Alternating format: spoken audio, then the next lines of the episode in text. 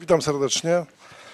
Zawsze jest mi miło, że ktoś chce słuchać tego, co przeżyłem, bo w sumie mm, e, nie zajmuję się tym, czy lubimy pracę z perspektywy naukowej, tylko będę opowiadał o tym, co na ten temat sam uważam, jak to przeżyłem.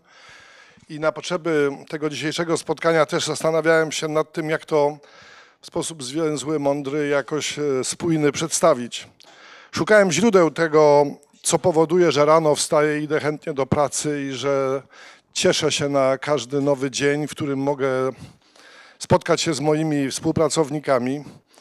I doszedłem do wniosku, że i te firmy, i też wiele działań, które nie, nie dotyczą bezpośrednio biznesu, tworzyłem z ciekawości. Po prostu życie mnie zawsze fascynowało i podejmowałem różne szalone czasami decyzje, właśnie dlatego, że byłem ciekaw, czy to się uda. Gdzieś też e, pomagała w tym wszystkim taka zwykła chłopięca zaradność. I też opowiem, jak to powolutku się zbierało i jak do, zbierałem doświadczenia. A na końcu takim motorem, który daje mi siłę i to, że nie, nie czuję się zagrożony przez zmieniający się świat, to to, że wiem, że mogę być pożyteczny i że mogę współpracować z innymi ludźmi i zrobić dla nich coś, co oni uznają za wartościowe, a jednocześnie da mi to poczucie tego, że mam siłę i energię, która jest niezbędna do tego, żeby podejmować nowe wyzwania. Więc opowiem o tym, jak e, próbowałem żyć zgodnie z takim hasłem w pogoni za pełnią życia. Zaczęło się w sumie dawno. Pamiętam, że jako uczeń e, szkoły podstawowej, miałem wtedy pewnie z 12 lat, dostałem od mojej babci motocykl, takie stare NSU z 33 roku. Dała mi, to, dała mi go w prezencie. On niestety nie funkcjonował. Nie można go było odpalić. W sumie z ciekawości rozebrałem go na części podstawowe i na dużym strychu rozłożyłem te wszystkie części. Widziałem, jak wygląda skrzynia biegów, silnik. No, po prostu nie było dwóch części połączonych. Wszystko ro- rozłożyłem na kawałki. Potem go przez całą zimę składałem. Wyprowadziłem go na wiosnę. Oczywiście przy okazji dużo książek o tym, jak funkcjonuje silnik, jak się ustawia zapłon i tak dalej. Wyprowadziłem go na wiosnę z tego strychu na, na podwórko i odpaliłem go przy pierwszym kopie, od poszedł. No i to pokazało, że można tak podejść do techniki, do technologii. Skończyło się na tym, że rodzice uznali, że mam iść na Politechnikę i to nie był zły wybór, bo do dzisiaj cieszę się, że studiowałem Politechnikę. Jedną z jej zalet było to, że nie trzeba się było uczyć niczego na pamięć. To były studia dla kogoś, kto się chce uczyć myśleć. I to spowodowało, że właściwie mogłem nie chodzić na zajęcia. Uczyłem się krótko przed egzaminami, czasami kilka dni przed egzaminem i szybko łapałem o co chodzi. W efekcie miałem dużo wolnego czasu, który z kolei poświęciłem na to, że pracowałem w klubach studenckich, zacząłem poznawać ludzi sztuki, organizowałem wpierw dyskoteki, ale potem też występy Grechuty czy Teatru Ósmego Dnia i wielu innych rzeczy. Byłem szefem klubu Pałacyk we Wrocławiu, a wcześniej klubu Odnowa w Poznaniu, bo studiowałem w tych dwóch miastach. Do Wrocławia wybrałem się na studia między innymi dlatego, że dyrektor tamtej opery, wtedy młody, jeden z najmłodszych dyrektorów teatrów muzycznych w Polsce, Sławomir Pietras, mówi, stary, jak ty jesteś inżynierem i lubisz tę kulturę, to najlepszym dla ciebie wyjściem jest bycie szefem technicznym teatru, więc zaprosił mnie na to, żebym w trakcie studiów spróbował popracować trochę w operze i zrobiłem z jego szefem technicznym jedną premierę i też miałem szansę oglądać różne spektakle od kulis. I w sumie, jak dobiegały moje studia końca, to spotkałem Pietrasa na dworcu we Wrocławiu i jechał do Poznania, jak się okazało, po to, żeby z Drzewieckim uzgodnić, czy on go zatrudni na szefa y, teatru tańca, który był wtedy tworzony.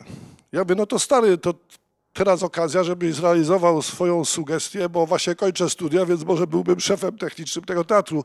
I tak wylądowałem w Polskim Teatrze Tańca, co w tamtych latach było w ogóle zapać Pana Boga za nogi, bo dzięki teatrowi zwiedziłem pół świata, jeździliśmy po zachodzie, gdzie normalny polski obywatel w ogóle nie miał szansy zajrzeć.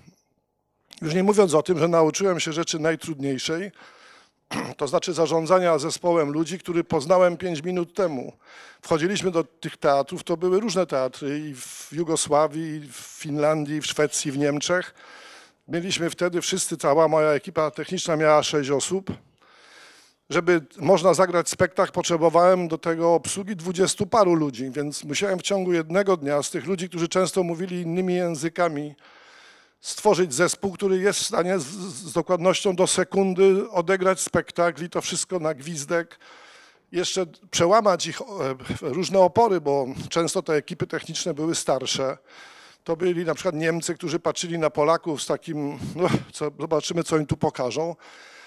Mieliśmy notabene jedyne wtedy w Europie Wschodniej projektory, które kupiłem w Austrii, takiej firmy Pani, notabene to też niesamowite, bo dzisiaj w świecie tych wszystkich przetargów i tych podejrzeń o, o korupcję, to było wtedy za komuny. Prezydent Wituski, wtedy był wiceprezydentem miasta, dał mi czek na 50 tysięcy dolarów, mówi jedź i kup ten sprzęt. Ja miałem 22 lata, pojechałem do Wiednia i kupiłem za 50 tysięcy dolarów sprzętu, który uznałem, że warto mieć, chociaż nie wiedziałem, co będziemy grali w ogóle, także wszystko tak trochę na zasadzie szaleństwa jakiegoś, ale przydało się i robiliśmy spektakle, które powodowały, że widownia w Paryżu w teatrze Champs-Élysées na, na stojąco biła nam brawa. I w części oczywiście za to, co tam tańczono, ale też w dużej części robiła na nich niezwykłe wrażenie ta scenografia, te projektory, ten magiczny świat. W każdym razie to w sumie każde takie doświadczenie, każda kolejna premiera, każdy kolejny spektakl, który doprowadziłem do końca i w terminie podanym na plakacie graliśmy o 19 kurtyna w górę nie było zmiłuj. To wszystko nauczyło mnie, że można z artystami szalonymi, którzy czasami robili scenografię na kawałku serwetki, doprowadzić wszystko do końca, ale de facto uczyłem się tego, że można uwierzyć w siebie, bo o to szło przede wszystkim, żeby uwierzyć, że młody dwudziestoparoletni facet może robić rzeczy, które wydawały się niewykonalne.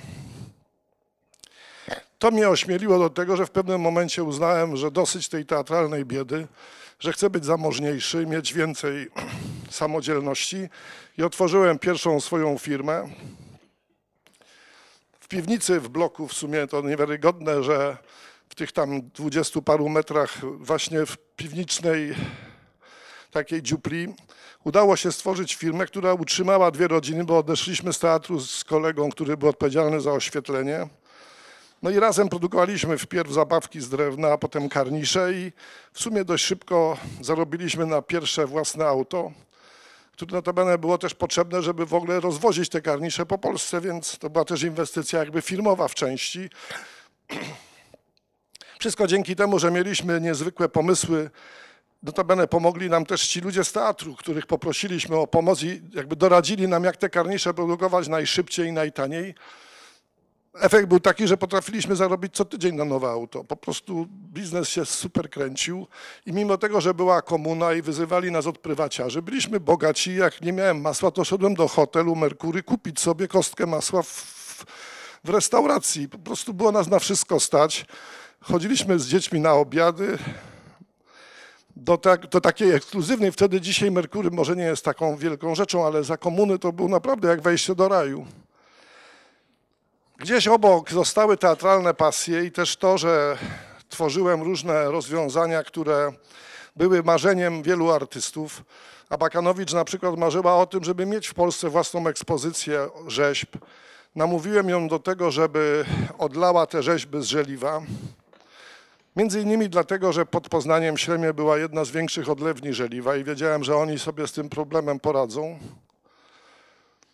No i udało się zrobić to, co tu w Poznaniu nazywa się nierozpoznani, ale też drugą grupę takich rzeźb zamontowaliśmy w Chicago, niedaleko Franka Gerego, który się przyjaźnił za Bakanowicz i ona marzyła o tym, żeby koło jego tej dużej, pięknej hali Millennium postawić swoje rzeźby. I to się udało, mimo że był ocean, tysiące problemów celnych i tak dalej. To stworzyło takie poczucie, że nie dość, że robię rzeczy, które chcę, że jestem w stanie osiągać skomplikowane cele, to również e, rozwijała się moja pasja do poznawania artystów i współpracy z nimi, a to z kolei powoduje, że właściwie wiem, że nie ma jak mówi mój sąsiad hydraulik, takiej rury, której się nie da przepchać. Po prostu wystarczy znaleźć odpowiednich ludzi zmontować team. Wśród tych ludzi, których w tym zespole trzeba zaangażować, powinni być też artyści albo ludzie o niezwykłej wyobraźni. I właściwie świat nie zna granic. Można zrobić wszystko, na co się tylko, o czym się tylko zamarzy. Zastanawiałem się, jak to jest, że tutaj mówimy o tym folwarku, a mimo wszystko dzieje się tyle dziwnych rzeczy, choćby ostatnie wybory, wybory w Stanach. Skąd takie szaleństwo? Szczęśliwie trafiłem na książkę, którą Państwu polecam. To, na się, to jest tytuł Nie bój się bać. W sumie tam jest prawda o tym, jak sobie radzimy ze strachem. I tak w większym, największym skrócie, żeby tej książki nie, prze, nie opowiadać w całości, to tylko opowiem tyle, że wszyscy budzi, rodzimy się z jakimś lękiem. Ten lęk często jest niezbędny i ratuje nam życie, bo uważamy wchodząc na ulicę albo zachowujemy się ostrożnie w różnych sytuacjach, bardzo możliwe, że w ogóle to jako, że to jako ludzie uzyskaliśmy przewagę nad zwierzętami, w części wynika z tego lęku, bo nie wyskakiwaliśmy z jaskini, tylko wyjrzeliśmy wpierw, czy tam nic nam nie grozi, więc lęku nie wolno uznać, że jest zbędny. On jest przyczyną wielu mądrych decyzji, ale niestety ma też swoją taką gorszą stronę, czyli taką, w której na skutek narastającego lęku i strachu stajemy się coraz bardziej bezradni i coraz mniej gotowi do zmiany, coraz bardziej zachowawczy. Na słowo awans truchlejemy ze strachu. Nie mówiąc o innych zmianach, które nam mogą grozić, zwykle budujemy czarne scenariusze, które powodują, że marzymy o tym, żeby się nic nie zmieniło. I to powoduje, że w końcu w życiu zachowujemy się w sposób mało aktywny, kończy się tym, że to życie się w porównaniu z innymi okazuje fiaskiem. Nic, nic się ważnego nie zdarzyło. Czujemy klęskę tego, co się nazywało komfortem braku zmiany. Ten brak zmiany doprowadził nas do tego, że straciliśmy w wyścigu o sukces szansę na własny sukces. Kończy się tym, że pozostaje nam tylko nienawiść do tych, którzy sukces odnieśli. Zazdrościmy im sukcesu, szukamy powodów, dla których E, nam się nie powiodło i, najczęściej przyjmujemy sugestie kogoś, kto się staje liderem naszej grupy, najczęściej to największy tchórz, który umie te wszystkie nasze lęki jeszcze lepiej wyartykułować, bo boi się wszystkiego. To zwykle jest przywódca takich wylęknionych i on doradza nam, czego się bać jeszcze trzeba. W końcu podsuwa nam sugestię, że najlepiej wstać w kolan w ten sposób, żeby przypieprzyć tym, którzy odnieśli sukces robi z nas tych gorszych wykształciuchów, e, e, elity, opluwa nas różnymi swoimi agresywnymi epitetami. Wszystko po to, żeby zjednoczyć tą masę wylęknionych, tylko po to, żeby w bolszewicki sposób przejęli wszystko to, co nam się udało zdobyć. No i dzisiaj wyraźnie widać, że w Stanach ta atmosfera narasta. Jasne, że są tysiące powodów, że też jest wina po naszej stronie, że może nie dość staraliśmy się pomóc tym, którzy ze strachu zostali za nami, ale generalnie chodzi o to, że lęk, którym nie umiemy pracować, którego nie umiemy pokonać, jest często przyczyną naszej smutnej rzeczywistości. Książka mówi o tym, jak sobie z tym lękiem radzić. Jedną z kluczowych rzeczy jest wiedza. Jak wiem, dlaczego wybuch, pioruny walą w ziemię, to przestaję się bać gniewnego Boga, bo wiem, że to jest fizyczne zjawisko. Wiedza bardzo pomaga walczyć z lękiem. Drugą rzeczą, która bardzo pomaga, jest to, co ja nazwałem wcześniej zaradność, czyli próba realizowania tego, czego nie umiemy. Nie umiem jeździć na rowerze, to nie boję się panicznie wsiąść na rower, tylko przełamuję ten lęk i próbuję pojechać. Okazuje się, że to jest możliwe, nabieram pewności, że stać mnie na więcej. Praca z lękiem prowadzi nas do tego, że nie dość, że radzimy sobie z własnymi lękami, ale potrafimy być też pożyteczni dla innych. Jeżeli umiemy pomóc komuś w jego marzeniach, to nabieramy jeszcze większej pewności siebie. To z kolei pozwala nam na to, żeby zmniejszyć dystans do innych ludzi. Jak mam poczucie własnej wartości, przestaję się bać innych. Wręcz przeciwnie, zaczynam doceniać to, że oni mogą moje kompetencje uzupełnić. To jest ścieżka do tego, żeby tworzyć zespoły, które mogą zmienić świat. Wiemy już dzisiaj, zwłaszcza w obszarze tych projektowych działań, gdzie myślimy o nowych produktach, wymyślamy nowe produkty, że nie ma nic lepszego niż zmontować zespół. Zamiast szukać bezowocnie geniusza, który nam wymyśli genialne produkty, który stworzy rzeczy, o których jeszcze nikt do tej pory nie pomyślał, Tych geniuszy jest na palcach jednej ręki, można policzyć. Więc wyjściem alternatywnym jest budowanie zespołu, którego siła i potencjał jest bliski potencjału Leonardo da Vinci. Takiego Leonardo da Vinci można sobie skompletować przy stole i z nim wymyślać rzeczy, o których by nam samodzielnie nie przyszło do głowy. Także wierzę w zespół, ale żeby być członkiem zespołu, trzeba wpierw mieć minimalne poczucie własnej wartości, znać własny potencjał.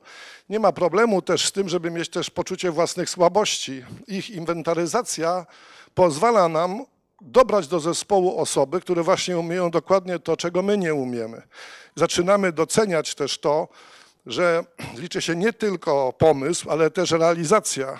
Najczęściej w firmach przecenia się rolę pomysłodawców, a nie docenia się rolę szarych myszek, które potem to doprowadzają do końca, więc to powoduje, taka refleksja na temat własnych słabości powoduje, że zaczynamy lepiej współpracować z tymi, którzy wydawali nam się niepotrzebni.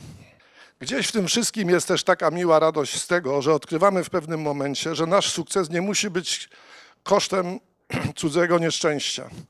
Czyli mówiąc inaczej, że nasz sukces może być też sukcesem innych ludzi. To jest niezwykle fajne doświadczenie, bo wychodzimy z takiego przekonania, że wynik mojej firmy może się odbyć tylko kosztem mojego klienta, który zapłacił za drogo, lub mojego dostawcy, któremu zapłaciłem za mało. Że szukamy rozwiązań, które są optymalne, które dają wszystkim satysfakcję i wszyscy czują się zwycięzcami. To jest model, który wydaje mi się niezwykle cenny i próbuję go realizować. Gdzieś w części polega to na tym, że sprzedając mebel, sprzedaję więcej niż tylko funkcję i estetykę, tylko szukam pomysłu, żeby ten mebel realizował jeszcze jakieś inne, nieoczekiwane często przez klienta funkcje. Na przykład, żebyście zrozumieli, na czym to polega, jest takie biurko Smart, które realizuje podstawowe funkcje biurka. Klient płaci de facto za, za materiał, który w tym biurku jest, plus robociznę. Cena tego biurka nie, nie odstaje od cen innych biurek. Ale jak się je kupi, to klient odkrywa wiele rzeczy, których w ogóle się nie spodziewał często. Między innymi to, że instrukcja tego biurka jest tak skonstruowana, żeby to biurko zmontowało sobie dziecko samo. Jest podzielona cała ta instrukcja na po, pojedyncze woreczki, które są połączone w taśmociąg i dziecko po kolei odrywając te woreczki ma tam parę śrubek i jeden rysunek. W efekcie nie wysypuje mu się tona śrub i okuć, tylko ma to wszystko bardzo ułożone. Te czynności są bardzo proste. Samo biurko przypomina troszkę małego technika, gdzie jest bardzo wiele dziur i proste śrubki z nakrętką taką motylkową. Efekt jest taki, że dziecko może to zrobić. Ojciec może pomagać. Jest to dobrze, że pomaga, współpracują, budują relacje, ale nie relacje polegającą na tym, że ojciec musi zmontować dziecku biurko jest wściekły, że ma zajęte popołudnie zamiast oglądać mecz, to tu się szarpie z jakimś bezsensownym zestawem śrubek tylko odwrotnie pomaga synowi czy córce zmontować to biurko. Efekt jest taki, że jak to się dobrze kończy, a mamy to sprawdzone, że to jest możliwe i to się wiele razy udało, dziecko ma poczucie, że po raz pierwszy w życiu zrobiło coś w skali makro, że zbudowało kawałek swojego świata. To biurko staje się jego najważniejszym miejscem na świecie. Dzięki temu chętniej się uczy i pracuje ma zupełnie inny stosunek do odrabiania lekcji niż w sytuacji, kiedy byłoby to biurko przyniesione przez ojca, tu masz, pracuj. Dodatkowo w tym biurku ta setka różnych otworków i śrubek daje mu, dziecku, masę możliwości do tego, jak to zmieniać, co przykręcić. Są różne blachy, które mają różne funkcje, można to zmieniać, prze, przebudowywać. To gwałtownie zmienia też manualne kompetencje dziecka. W efekcie ono nabiera takiej szkolnej kompetencji szybciej znacznie niż w sytuacji, kiedy by miało zwykłe, proste biurko bez tych dziurek, bez tych wszystkich intrygujących możliwości. Mówię o tym, że z punktu widzenia cena my nie robimy żadnego gestu, sprzedajemy to biurko przy normalnych marżach, a klient dostaje więcej niż się spodziewał, a dziecko w ogóle jest jakby głównym bohaterem tego całego zdarzenia i dostała od nas wsparcie. Ja gdzieś sobie z tyłu głowy opowiadam i cieszę się, że tworzę meble, które uczą to dziecko zmieniać świat. W efekcie próbuję je zainspirować do tego, że wolność i bycie człowiekiem wolnym ma niezwykłą siłę i że w ogóle tak naprawdę inwestuję w to, żeby w Polsce było więcej ludzi, którzy wierzą w to, że mogą zmieniać świat i że jedynym wyjściem dla nich nie jest to, żeby czekać, aż jakiś dyktator powie im, co mają robić, tylko że będą umieli korzystać z wolności, będą się z niej cieszyli, będą rozumieli, że to jest lepsza formuła niż posiadanie rządu, który bierze odpowiedzialność za każdy nasz krok. Gdzieś obok tego wszystkiego jest pytanie, z którym się lata całe nie mogłem jakoś poukładać. Dopiero niedawno odkryłem mądrą odpowiedź. I chcę się z wami tym spostrzeżeniem podzielić, bo nie wiem, czy, czy was to interesuje, jak to jest możliwe, że jest Bóg, a jest tyle zła. Że Bóg jest wszechmogący, a mimo to stworzył tyle zła. Nawet są takie opowieści i książki o ludziach, którzy wyszli z Auschwitz cudem i uznali, że Boga nie ma, skoro był taki, och, takie, takie zdarzenie jak Auschwitz, jak taka gigantyczna zbrodnia, że Boga nie ma albo jest okrutny. I w sumie niedawno zupełnie usłyszałem, nawet papież notabene powiedział, że jak go pytano w tej kwestii, powiedział, że diabeł i zło to jest niedostatek Boga. Że tam, gdzie Bóg nie sięga, tam tworzy się zło. Mnie to nie za bardzo przekonywało, bo skąd ta wizja, skoro z innej perspektywy mówi się, że Bóg to wszystko, że całość. I przypadkowo usłyszałem myśl, że Bóg e, toleruje zło, bo chce nam dać prawo wyboru. Mówiąc inaczej, gra z nami fair, daje nam wolność wyboru. I to się komponuje z całą moją wizją w to, że wolność jest najcudowniejszą rzeczą, jaką mamy. Wolność wyboru. Nie byłoby tej wolności, gdyby nie było zła, bo bylibyśmy skazani na dobro. Więc mówiąc inaczej, próbuję jakoś to spiąć z tym moim poszukiwaniem pasji życia, radością funkcjonowania. Mi blisko jest z artystami. Myśl o tym, jak stworzyć produkty potrzebne moim klientom, jak próba dawania im też prezentów w postaci tego, że uczę dzieci zmieniać świat, to wszystko razem powoduje, że cieszę się z wolności. Mam nadzieję, że będzie mi ta wolność towarzyszyła do schyłku. No i tyle na ten temat. Jeżeli macie pytania, jestem do dyspozycji.